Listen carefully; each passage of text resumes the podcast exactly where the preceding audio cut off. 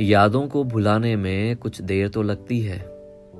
यादों को भुलाने में कुछ देर तो लगती है। आँखों को सुलाने में कुछ देर तो लगती है।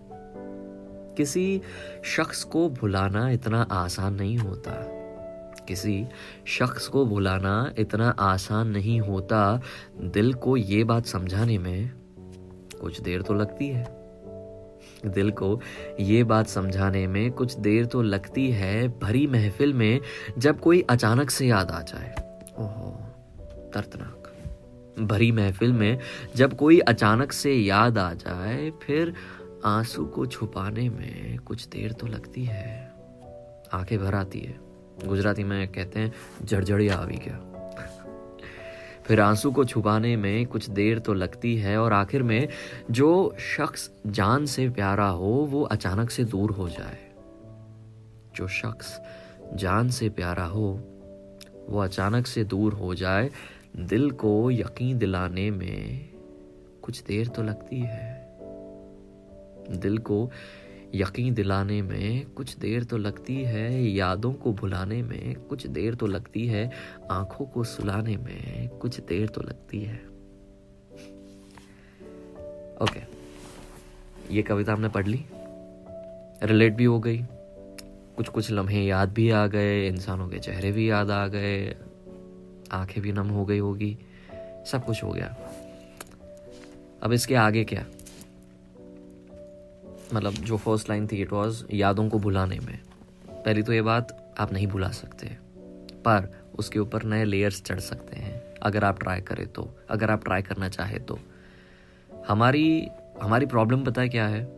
हम कंफर्टेबल हो जाते हैं, फिर वो खुशियाँ हो या गम हो, हम बड़े सेट हो जाते हैं कि हाँ ठीक है, और मुझे यही चाहिए, यही मेरी ज़िंदगी है, वैसा मान लेते हैं। नहीं, मेरी जान ऐसा नहीं है। तुम्हारी ज़िंदगी इससे भी बेहतर हो सकती है। सो so, जो भी फ़ेज़ है महसूस करो। ठीक है it's okay to you know feel sad for while पर उसके बाद धीरे धीरे जो जो अच्छी चीज़ें हो रही है उसको इग्नोर ना करके आगे बढ़ना है। मतलब उनको नोटिस करके अपनी ज़िंदगी में अपना के आगे बढ़ना है। यही ज़िंदगी है। तब कुछ ही देर लगेगी। वरना फिर देर ही हो जाएगी।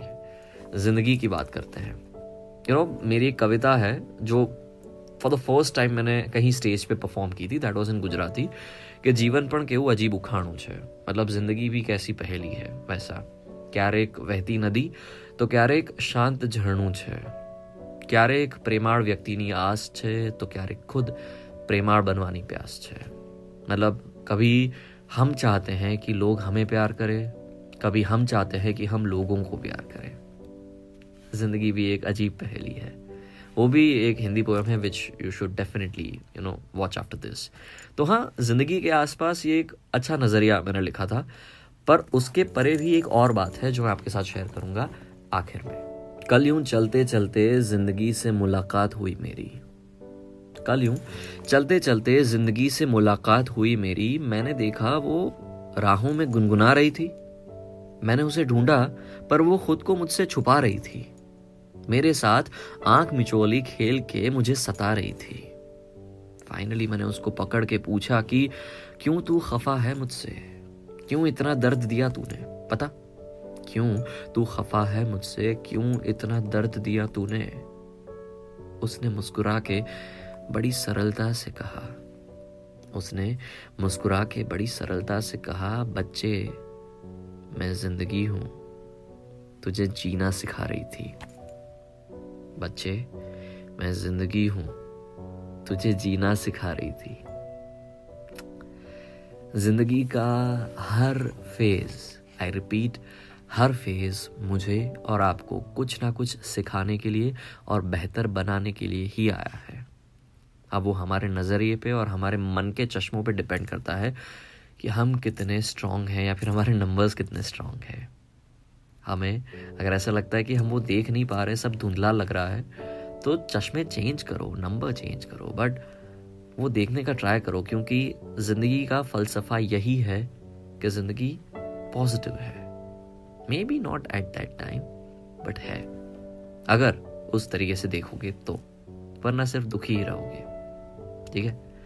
तो मैं ऐसा चाहता हूँ कि इस चैनल की जितनी भी वीडियोस हैं, उसमें कहीं ना कहीं आपको ऐसा लगे कुछ पॉजिटिव बात हो रही है, उसको हज़ार गुना स्कोप में डाल दो और देखने का ट्राई करो कि आपकी ज़िंदगी में कैसे वो एप्लीकेबल है।